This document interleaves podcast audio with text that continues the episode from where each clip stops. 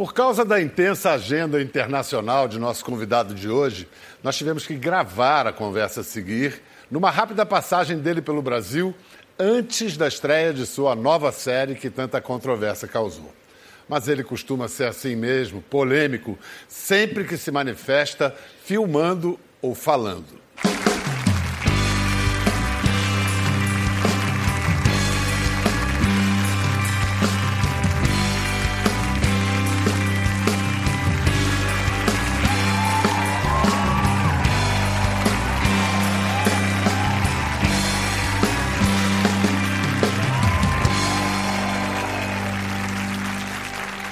Gostei dessa moda. Boa, boa. Numa entrevista por telefone à Folha de São Paulo, ele parafraseou, citou sem querer um poema do primeiro livro de Carlos Drummond de Andrade, aquele que tem os célebres primeiros versos. Eu também já fui brasileiro, moreno como vocês, ponteei viola, guiei Ford e aprendi na mesa dos bares que o nacionalismo é uma virtude. Mas há uma hora em que os bares se fecham e todas as virtudes se negam. Pois bem, muitos bares andam fechando mais cedo nesses tempos pouco virtuosos da terra brasileira. Nosso convidado de hoje observa tudo atentamente, o drama nacional, lá de longe, de Los Angeles. Podem cair bem a ele também outros versos do mesmo poema. Fazia isso, dizia aquilo, e meus amigos me queriam, e meus inimigos me odiavam. Foi ele quem deu o melhor nome ao conluio de empresários, burocratas e políticos, corruptos e corruptores, predadores do dinheiro público. Chamou-o de o mecanismo. Recebam o autor de Ônibus cento e setenta e quatro, Tropa de Elite um e dois e Narcos, entre outros sucessos, recebam José Padilha.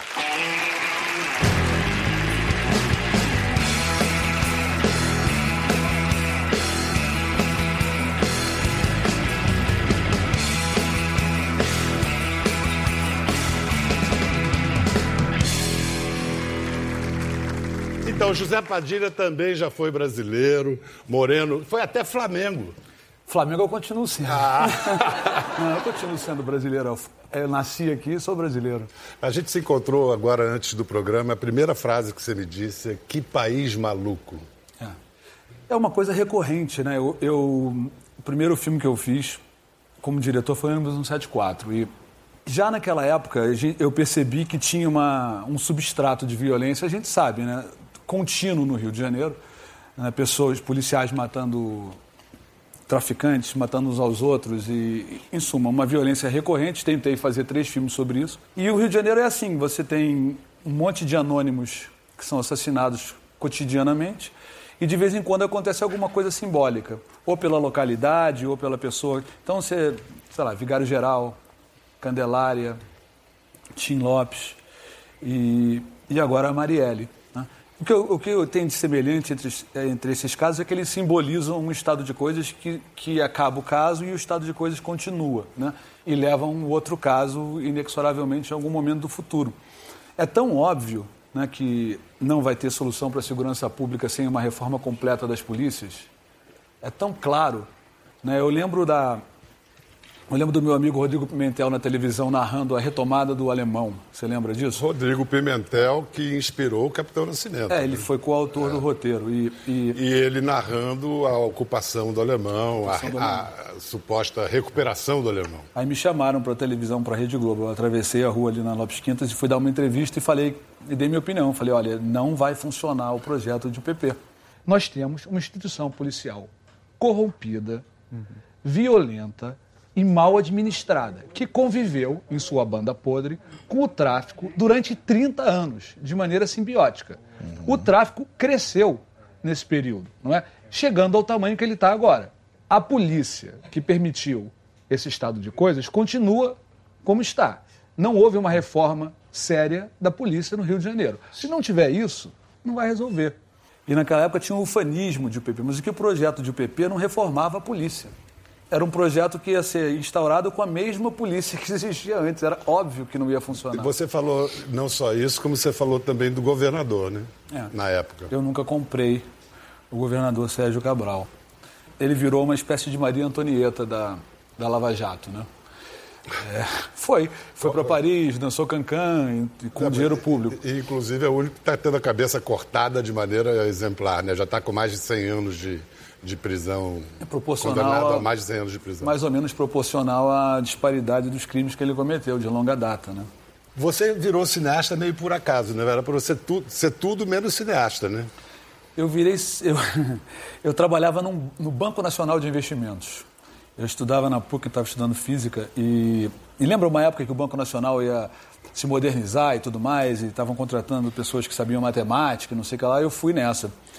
E aí fiquei muito deprimido no Banco Nacional. Eu, naquela época tinha um negócio chamado overnight. Isso. E, e a inflação era setenta por cento. E nada mais era esse processo do que um, um Bolsa Família ao contrário, né? Se você era rico e podia aplicar seu dinheiro no overnight, você mantinha o seu poder aquisitivo ou aumentava. E as pessoas que não tinham como fazer essas aplicações, os pobres, perdiam o valor aquisitivo numa velocidade incrível, né? Eu não consegui ficar, trabalhar no overnight. Eu fui embora do banco e aí eu liguei para um amigo meu, Marcos Prado, grande fotógrafo, meu sócio até hoje. E o Marcos falou, pô, faz um... tira umas férias aí antes de arrumar outro emprego, vamos fazer alguma coisa sobre os carvoeiros. E a gente foi fazer um documentário sobre os carvoeiros. O documentário foi pro Sundance, a gente foi pro Sundance, esquiou no Sundance. Eu falei, esse negócio é divertido, vou fazer mais um. E tô de férias do banco há, sei lá, quantos anos. A estreia já foi internacional. O primeiro filme que o Zé apareceu mesmo como diretor, também em parceria com o Marcos Prado, foi sacar aqui um episódio jornalístico que já era um fato consumado, era histórico, mas era consumado, que valia um filme, um grande filme. A partir da história do Sandro, um ex-menino de rua que se tornou sequestrador, eles revelaram as camadas e camadas de drama no filme Ônibus cento e setenta e quatro.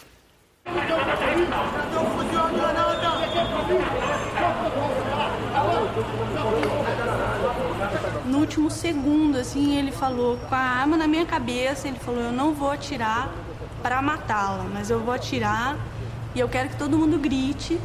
Aí foi uma encenação, não deixou de ser uma encenação.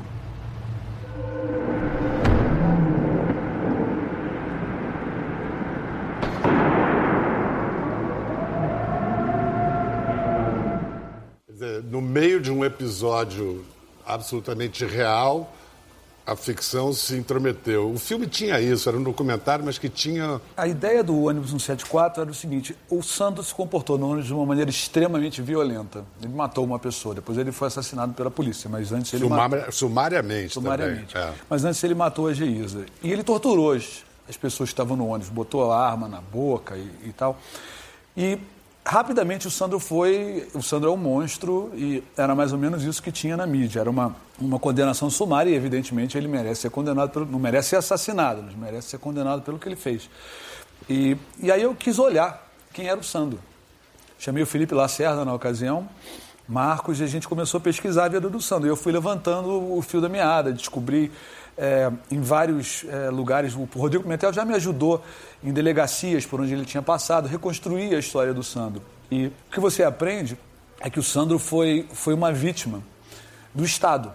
Ele virou menino de rua por conta de uma tragédia pessoal e depois teve que lidar com o aparato que o Estado tem para cuidar de meninos de rua. E, e apanhou da polícia, estava na Candelária. Olha o que você me disse sobre isso em dois mil e cinco, quando eu entrevistei você para o Rolo Extra do glorioso Canal Brasil. Eu acho que se o, o, o ônibus cento e setenta e quatro tem alguma importância do ponto de vista heurístico de explicar alguma coisa sobre o que é violência, como é que o Estado produz violência? Ele produz violência porque ele trata os miseráveis... É, de uma maneira extremamente violenta. Eu acho que isso é o que a vida do Sandro ilustra muito bem. Depois que ele vira um menino de rua, o que, que acontece com ele? Toda hora ele é achacado pela polícia no, no dia a dia do menino de rua. Ele vê os amigos dele serem mortos na Candelária por policiais que representam o Estado. Quando o Estado prende ele, ele vai para o Padre Severino, onde apanha, não sei o que lá, e sofre. Quando ele fica adulto, ele vai para uma prisão onde... Aí tem é trinta... coroação. É, é. Quer dizer, ao longo, se o Estado lida com essas pessoas, durante a vida dessas pessoas, durante um tempo muito grande, com violência, é evidente que o Estado vai produzir indivíduos violentos. Depois são esses mesmos indivíduos que fazem os crimes que o Estado não consegue controlar. Não mudou nada.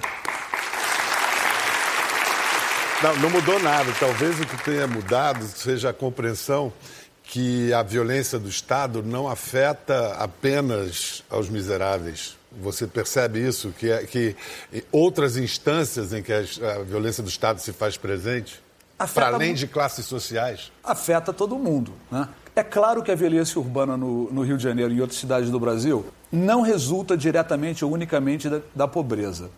Resulta da má administração do Estado, tanto pelo lado da, das coisas que eu falei há quantos anos atrás, sei lá... Isso há treze anos atrás. Há treze anos atrás, mas também resulta da má administração da polícia, que é o outro lado dessa moeda, né?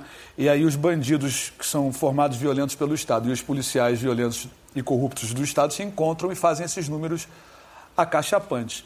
A pergunta é por quê? Porque existem é, cidades bem mais miseráveis, por exemplo, Lima, no Peru. A violência é muito menor, né? Por que que acontece isso no Brasil? Eu acho que, em parte, é por causa do mecanismo, que afeta tudo, não é? É o fato de que é, a corrupção no Brasil não é algo que acontece na política, é a lógica que estrutura a política, né? Em todos os níveis da administração pública, em todas as cidades, em todos os estados, no governo federal. Vamos explicar isso de maneira mais clara para quem ainda não domina essa é, formulação do, do Zé. O mecanismo, que, aliás, é o nome da série que você está lançando aqui, você veio ao Brasil. Vamos falar das duas coisas, da série que você está lançando, o mecanismo, e do filme Entebbe, que também faz sentido com a, a filmografia do Zé. O que é o mecanismo? Descreva. Olha, é, basicamente, a política no Brasil funciona da seguinte maneira. Os grandes partidos têm seus candidatos e são financiados por empresas que têm interesse é, em receber verbas públicas, prestadores de serviço para o Estado, particularmente construtoras e grandes bancos, né? É, essas empresas, então, financiam todos os partidos. Não, a mesma empresa que investe na campanha do Aécio investe na campanha do Lula ou da Dilma, né? E, bom, algum desses políticos é eleito e esses políticos, então, têm que compor o seu governo e depois devolver o investimento que essas empresas fizeram é, nas campanhas eleitorais. Então, como é que eles fazem? Eles apontam pessoas-chave para cargos importantes. Quanto maior o orçamento de um cargo, mais importante ele é. Então, diretor de abastecimento da Petrobras vale muito, né? O diretoria do Correio vale um pouco menos. Aí tem um loteamento de cargo para garantir a maioria do governo é, no Congresso. Esse loteamento, então, esses cargos são utilizados para recontratar as empresas que financiaram a campanha, pagando muito mais do que o serviço que elas prestam, sobra dinheiro no caixa dessas empresas. Esse dinheiro, então, é lavado, e é, vira caixa dois e é redistribuído para os políticos, ou como propina em dinheiro, ou como numa conta no exterior, ou como investimento em campanhas políticas. Isso se dá em todas as esferas, do federal ao municipal, passando pelo estadual e... Envolve absolutamente todos os partidos? Sim, todos os partidos grandes. Alguns partidos menores não têm. Mas, por exemplo, eu tenho certeza que do mesmo jeito que o orçamento de Abreu Lima está inflado, o orçamento da cidade de Paracatu do Sul, pra na escola lápis. Que vai comprar lápis, também está inflado. Não só isso. O meca... E no legislativo, idem, porque tem uma série de empresas que têm interesses em certas leis, etc, etcétera. O mesmo mecanismo funciona no legislativo. E o que é interessante, e o que acho que o Brasil não está percebendo, é que o mecanismo não tem ideologia. Isso, para mim, é a parte mais importante dessa conversa. O mecanismo opera no governo do P M D B, no governo do P S D B, no governo do P T, tanto com políticos de direita quanto com políticos de esquerda. Mas a Lava Jato é um começo de desvelar de, de, esse, esse mecanismo? Você ainda acredita na Lava Jato? Não. Que a Lava Jato, vou repetir a mim mesmo, que tem um valor heurístico, ela tem, ela já revelou, ela já expôs o mecanismo. A gente já sabia que existia um mecanismo. Não é uma novidade para a gente que a corrupção faz parte da vida do brasileiro. A mesma corrupção que tem ali na P M é espraiada pelo país. É, o problema é que essa corrupção está na lógica da política. Isso tem uma, uma série de consequências. Por exemplo, uma pessoa honesta vai pensar cem vezes antes de entrar na política. Porque ela não vai se dispor a fazer o que precisa ser feito para se eleger. É quase que... Cargo público no Brasil é quase que é, certidão de corrupção. Tem poucos políticos. Por exemplo, Marcelo Freixo é um político honesto. Eu conheço o Marcelo Freixo. Sei Você que é ele... amigo do Marcelo Sim, Freixo, ou pelo menos... Sou. E tem políticos honestos, mas eles são a minoria.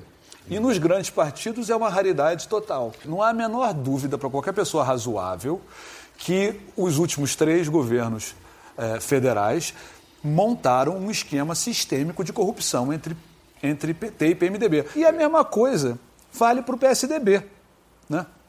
Ultimamente eu tenho olhado para o Supremo Tribunal Federal e, e ficado preocupado, porque o fato do Aécio ainda ser senador é estarrecedor. Não dá. Em qualquer país normal, tem coisas estarrecedoras que você olhando de fora, por exemplo, a Odebrecht ainda existe. A Odebrecht destruiu o Brasil. Destruiu.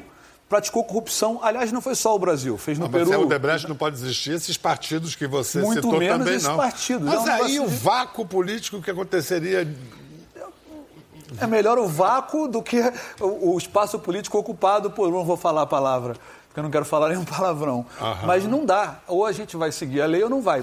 Por exemplo, o P T, o P S D B e o P M D B, só o volume que eles operaram de Caixa dois, se o Gilmar Mendes não tivesse sido presidente do Supremo Tribunal Federal, tinham que ser extintos. E, a, e o Temer não poderia ser presidente, teria que ter sido cassado junto com a chapa da Dilma, né? Ele é cineasta, gente, não é político, não. Mas ele adora cinema político, faz cinema político desde o início e agora está aqui no Brasil para lançar um filme, é, Os Sete Dias em Entebbe, que tem um parentesco evidente com o Ônibus cento e setenta e quatro, que há pouco a gente estava vindo, que é dar voz, dar a versão dos criminosos, do, dos bandidos, dar ao lado dos bandidos. É isso que você quer? Você quer defender os indefensáveis? Um bandido... Vamos colocar assim, ou um terrorista, no caso do Sete Dias em Entebbe, não nasce bandido, ou pelo menos eu não acredito nisso, e não nasce terrorista. O que que produz o comportamento de um bandido numa determinada sociedade? O que que produz um terrorista? Eu acho extremamente importante entender isso, do mesmo jeito que eu acho importante entender o que que produz a repressão violenta, por exemplo, do BOPE, ou a polícia corrupta. Que é também criminosa. É, tem que olhar para a origem do, do, do fenômeno e entender de onde ele vem. Essa é mais ou menos a tentativa. Se você pensa de forma moral, se você é um moralista, você vai olhar e vai falar, bom, ele fez um filme que explica de onde vem a violência do Sandro. Mas como o Sandro foi muito violento, eu não quero saber dessa violência. Aí você não vai gostar do meu filme, tudo bem. Você não está procurando moralizar, você está querendo entender. É. Vamos ver uma cena do Entebbe, uma cena crucial do filme.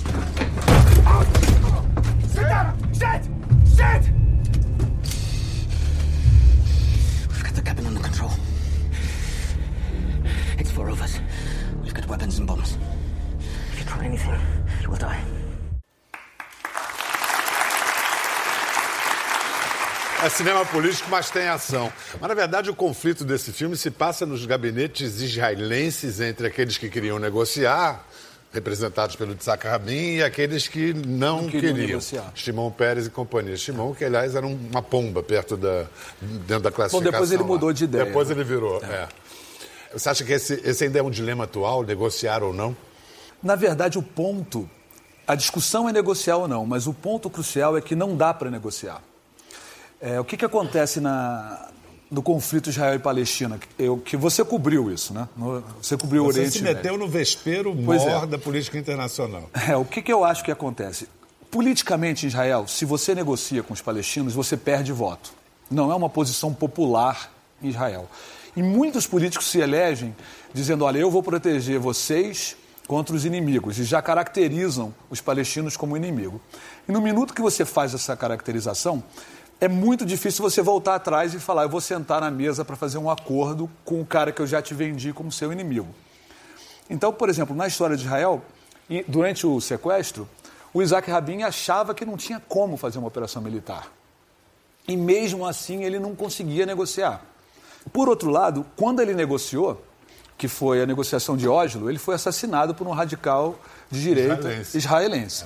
O Arafat também não conseguia negociar, porque se o Arafat negocia, politicamente ele não sobrevive na Palestina, pode até morrer como Yitzhak Rabin. Então, o que, que acontece?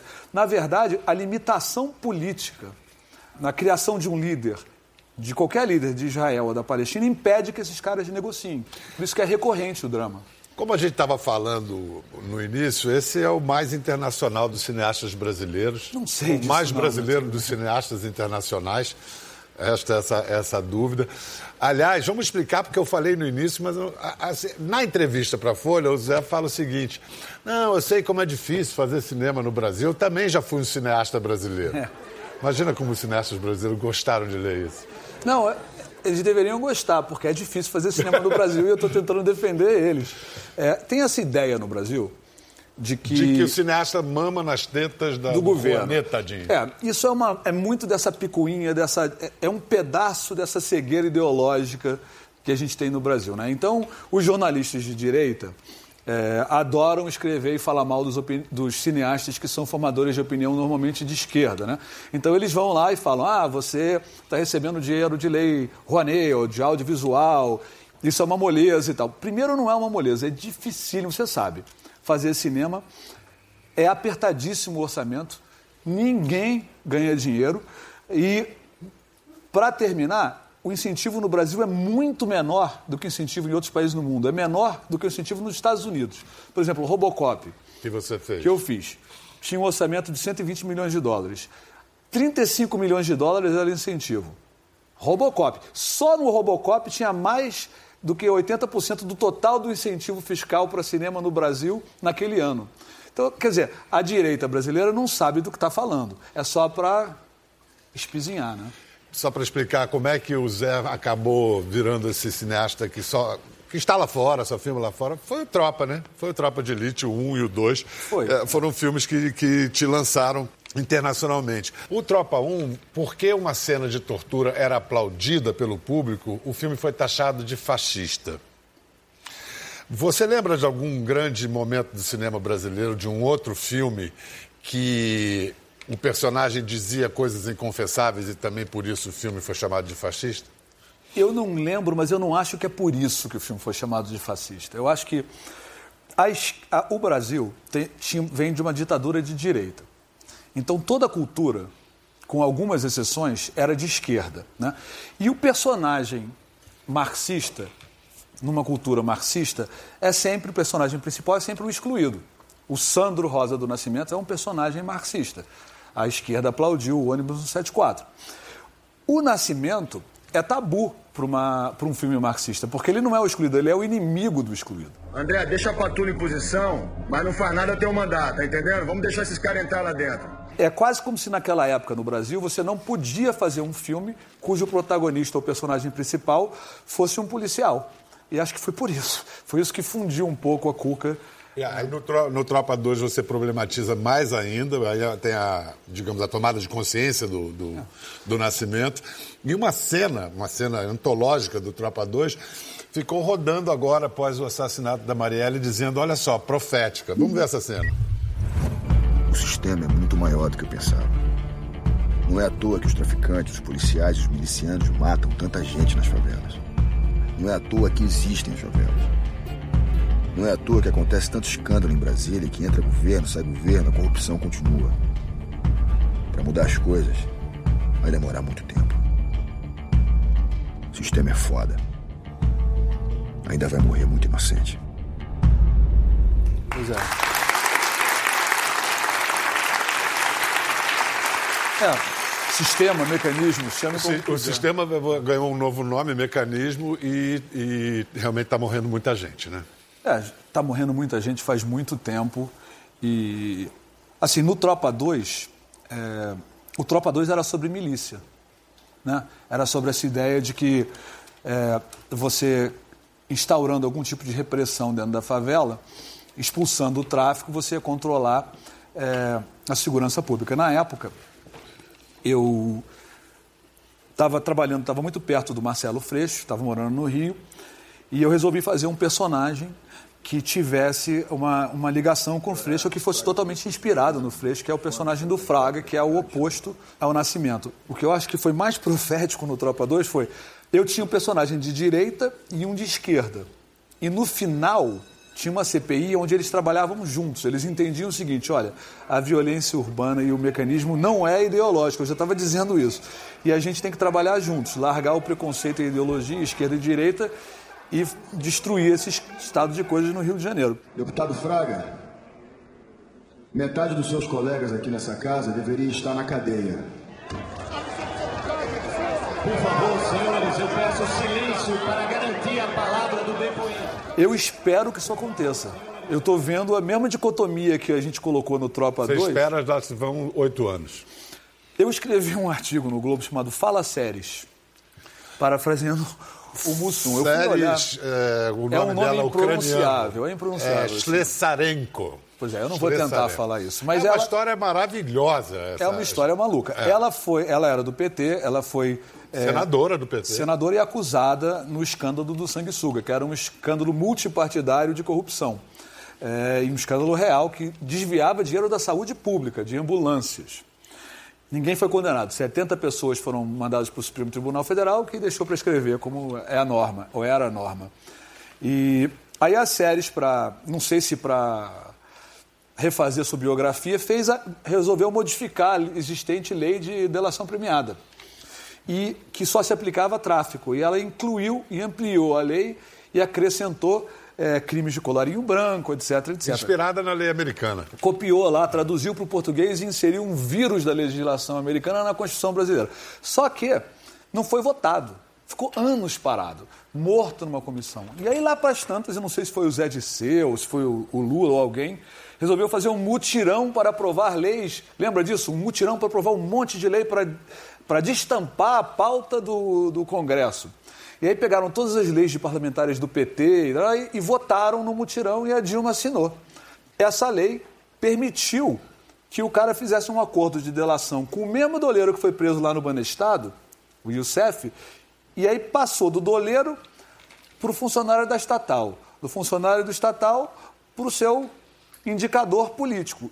E aí revelou o mecanismo. Acontece que quem estava no governo era o P T barra P M D B. Então era óbvio que a investigação, como aconteceu isso, como quem sancionou a lei. Se o Fernando Henrique tivesse sancionado a lei das Serys, a investigação tinha começado pelo P S D B. Mas quem sancionou foi a Dilma. É só por isso. Tanto não tem perseguição política na Lava Jato, que agora a Lava Jato está... O Temer, o fato do Temer ser presidente também é uma maluquice completa, só no Brasil. Já devia ter... né? Foi pego com... Até esqueci o nome do assessor dele que carregava malas de Loures. Loures. Agora chegou no Temer, já chegou no Aécio, é. já chegou no Serra, já, já chegou em todo mundo. O problema é que o Supremo Tribunal Federal é back de, da justiça, né? A gente vai para o intervalo. Antes do intervalo, eu quero te fazer uma pergunta mais puxando para o lado pessoal. Você é um homem que vive a política com paixão, é... e tem amigos, Freixo, Wagner, que, que vocês acabaram se afastando ideologicamente. Eu quero saber se essas duas amizades foram duas amizades abaladas, como tantas que foram abaladas pela polarização. Você me responde depois do intervalo. Combinado. A gente volta já. Zé, foram muitas amizades. Eu, eu conheço casos de gente que era amiga há trinta anos, amiga tipo best friends forever, e que não se falam mais. A partir, isso começou com as jornadas de junho, treze, depois quatorze. É. E você, seus amigos? Eu falo com o Freixo, com o Wagner, sem problema nenhum. É... Sobre tudo? Eu não gosto muito de falar de política com eles, não, justamente para não acontecer isso. Mas, na verdade, não é nenhuma ruptura ideológica, porque se eu for caracterizar a minha posição política, eu sou um socrático, eu sei que não sei. Eu, não, eu por exemplo, eu leio Marx, ou Engels, ou... correlatos, derivados, e eu não compro a construção teórica do marxismo. Eu não acho que o marxismo explica a sociedade.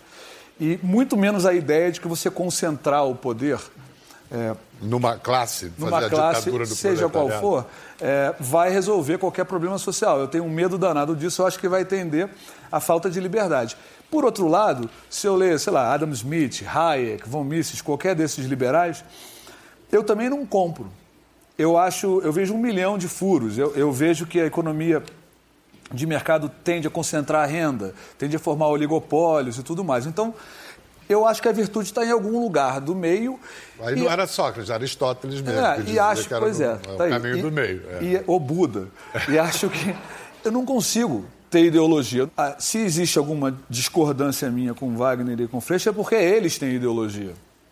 Aliás, tem tanta ideologia que o Wagner Moura está dirigindo um filme agora sobre um controverso personagem da nossa história, nem tão recente, Carlos Marighella, que para a direita é, é, um, é um monstro terrorista e para a esquerda é um herói. Se você fosse filmar a biografia do Marighella, ele seria um filme de bandido ou mocinho? Seria um filme como eu faço. Eu acho ótimo o Wagner estar fazendo o filme do Marighella, acho ótimo fazer nesse momento.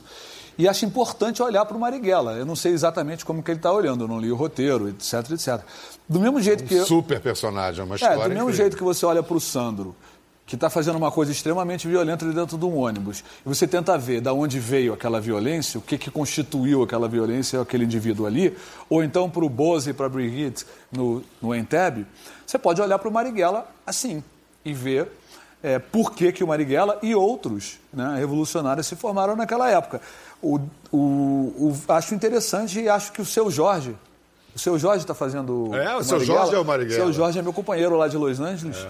Eu acho uma dupla incrível. Os dois estavam no Tropa dois e, a, e acho que vai ser um filmão. O seu Jorge disse que o Wagner está dirigindo fino e o, e o Wagner bebeu muito o os, Wagner, os diretores que... O Wagner sempre pensou... como diretor. E o Celton Mello, que está no mecanismo, é a mesma coisa. Eles são ah, grandes atores que pensam do ponto de vista do dire... da direção. É, o Celton já tem três ou quatro filmes. O Celton já fez três é, ou quatro é. filmes. Wagner está indo para o seu primeiro. Zé, você falou lá atrás, é verdade que quando havia aquela maré de esperança das U P Ps do Rio, você falou isso não vai dar certo, você duvidou. Agora tem muita gente duvidando da eficácia da intervenção militar no Rio. Sim, pode me incluir entre, entre eles. Entre eles? Sim. É, ridículo, é quase ridículo, né? É, é, seria ridículo se não fosse trágico. De novo, a Polícia Militar do Rio de Janeiro tem quantos homens? quarenta e cinco mil homens? As favelas são de que tamanho? Tem quantas pessoas lá? Milhões? Milhões. Não há a menor possibilidade de uma intervenção militar pontual resolver o problema da violência urbana no Rio de Janeiro. Tem que reformar todos os presídios. Tem que tratar os pequenos criminosos e os criminosos mais, mais sérios com dignidade. Não adianta fazer tortura, que nem fizeram com o Sandro. Você vai só fazer o cara ficar mais violento. Tem que reformar a polícia. Tem que ter é, polícia de ciclo único, eu imagino, com salários decentes para os policiais, para eles não terem que fazer bico ou não se corromperem, ou pelo menos diminuir a chance. E legalização das drogas, está entre essas medidas? Bom, eu moro numa cidade onde a maconha é, é legalizada. É. Eu sou totalmente a favor da legalização da maconha. Fico um pouco no muro com relação à cocaína, mas tendo a ser a favor. E sou contra a legalização do crack. Eu acho que dizer, vamos legalizar as drogas, sem especificar qual é a droga e sem analisar o efeito químico daquela droga e quão rápido ela altera o cérebro, é uma maneira não muito sofisticada de olhar para a questão. Mas, com certeza, tem que legalizar a maconha. Então, você lá de Los Angeles olha para o Rio e é um retrato que dói na parede, né? É, de qualquer lugar que você olhar para o Rio, vai ser um retrato que, que vai doer. O Brasil é um país maravilhoso. O Brasil tem um monte de gente boa, um monte de gente talentosa. Tem, não são os recursos naturais, porque o que, que tem lá no Japão, né? Tem japonês. E dá certo, né? É, então são as pessoas, mas o Brasil tem as pessoas. O problema é que o Brasil tem uma história atribulada, saiu de uma ditadura para uma, para uma democracia que se instaurou um pouco como farsa. A democracia no Brasil, se você compra a minha tese, a tese do, do, do mecanismo, é um, é um método de expropriação. Só que você unge o expropriador pelo voto popular. Mas que ele foi eleito com dinheiro de caixa dois, desviado do seu bolso e roubado de você, foi. Zé, você não pensa em voltar a fazer cinema no Brasil? Penso. Olha, Pedro, mais importante do que fazer cinema no Brasil é fazer cinema sobre o Brasil. Eu acabei de fazer uma série inteira sobre o Brasil. Agora, eu também tenho um, eu tenho um projeto que me interessa. Eu não ia nem falar, mas eu vou falar para você. Eu me interesso em olhar para o que aconteceu em Belo Monte. Eu me interesso porque é, é uma mistura de corrupção com um profundo descaso ambiental e antropológico. E humano. É, é. é um crime que tem dimens... muitas dimensões. Eu me interesso, estou estudando esse assunto para fazer talvez um filme. E... Isso aí é tipo o orçamento mais caro que, Glo... que Robocop, né? Ah, eu vou chorar lá com a Netflix, me dá um dinheirinho aqui. Mas eu acho Ou que... Ou é... com a T V Globo, a Globo também, ó, negocia entre concorrentes. É, melhor ainda, já é, me vende claro. aqui, ó. Quem dá mais, quem dá mais. Não, a gente vai pegar a Netflix de jeito. Pois é, não tem problema. Mas eu... atropelar, a Globo vai atropelar. Eu sou pro... nessa, nessa briga, porque tá tendo uma mudança no audiovisual no mundo inteiro, né? Nesse... embate entre diferentes formas de fazer audiovisual, o cara que produz conteúdo se dá bem, né? Falar em eleições aqui, você vê alguma possibilidade de um, de um resultado eu minimamente pense... promissor? Eu nas pensei eleições? um pouco sobre esse assunto nos últimos três dias, conversando com meus familiares, né? Para onde vai o Brasil? Quem vai ser eleito? Né? Aí eu fiquei olhando, bom, tem o fator tempo de televisão, né? O fator tempo de televisão é ruim. Porque a lei dá mais tempo de televisão para partidos maiores. Quanto maior o partido, mais o partido é do mecanismo, né? Como regra geral. Então, quem tem tempo de televisão? P S D B, P T, P M D B. P M D B, né? Não gosto de nenhum deles. E todos eles estão comprometidos com a roubalheira que a Lava Jato descobriu e outras mais que ainda não descobriu, porque ainda não chegaram nos fundos de pensão. Que é a maior roubalheira, na minha opinião. Mas vamos lá. Então, não me anima. Agora, quanto vale o horário de televisão do P M D B?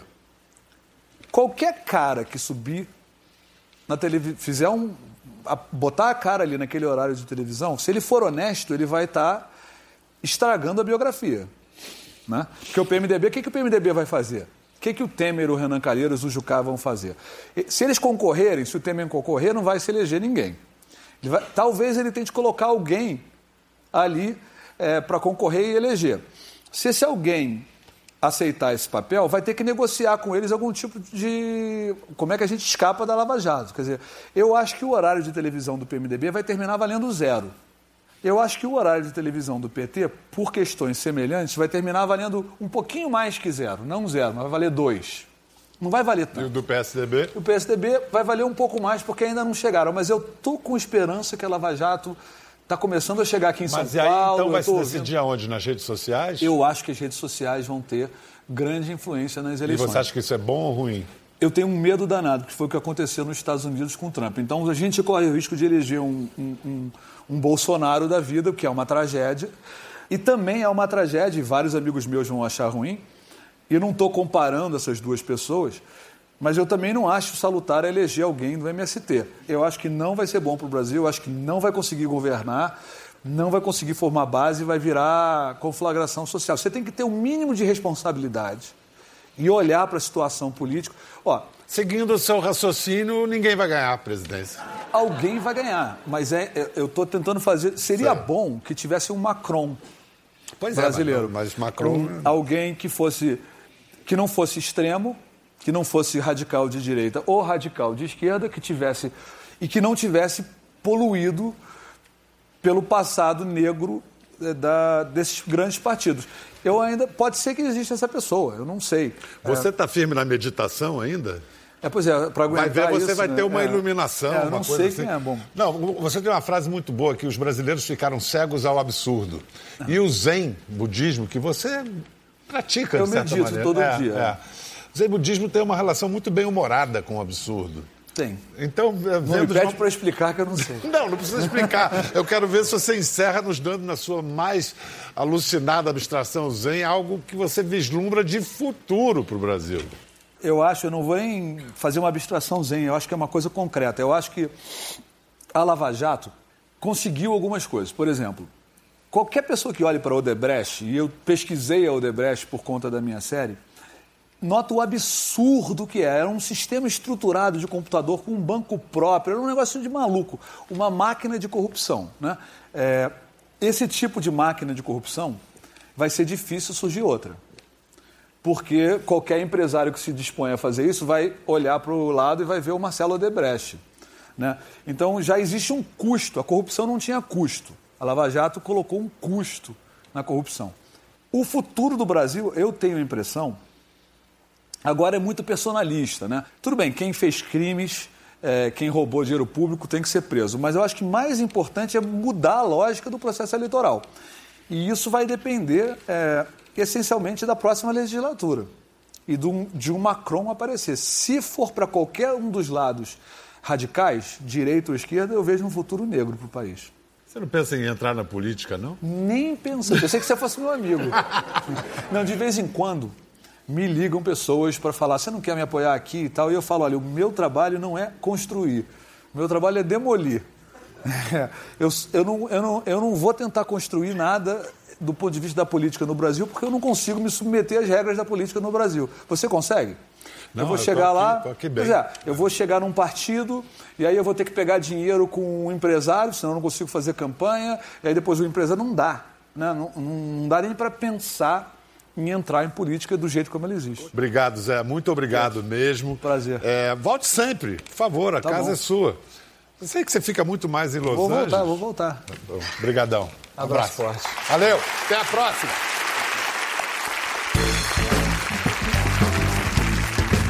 Gostou da conversa? No Globoplay você pode acompanhar e também ver as imagens de tudo que rolou. Até lá.